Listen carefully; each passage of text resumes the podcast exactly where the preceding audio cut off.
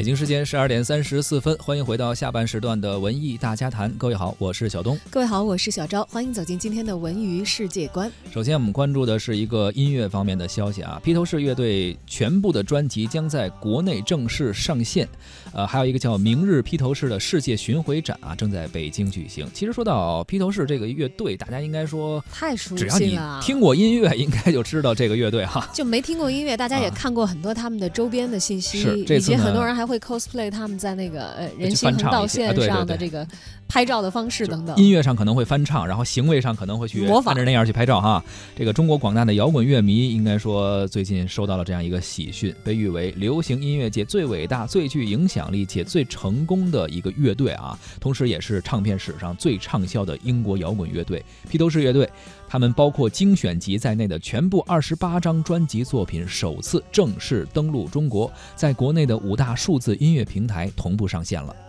因为披头士乐队的歌曲应该说是数量繁多的，所以版权的归属也是比较分散的，分属不同的唱片公司乃至于个人，因而呢，各种音乐平台很难一次性得到完整的授权。这次重大的版权合作呢，是在环球音乐公司的大力推动之下才得以实现的。目前呢，国内的五大音乐平台发布的是披头士乐队的数字专辑，售价呢从二十块钱到四十块钱的人民币不等。除了听音乐以外啊，还有展览可以看。这个名字叫“明日披头士”的世界巡回展，北京展已经在二十四号起开始在北京的今日美术馆举办了。展览呢将通过上百幅全球限量的珍贵影像以及各类的相关展品，带领人们重温披头士改变音乐历史的伟大时刻。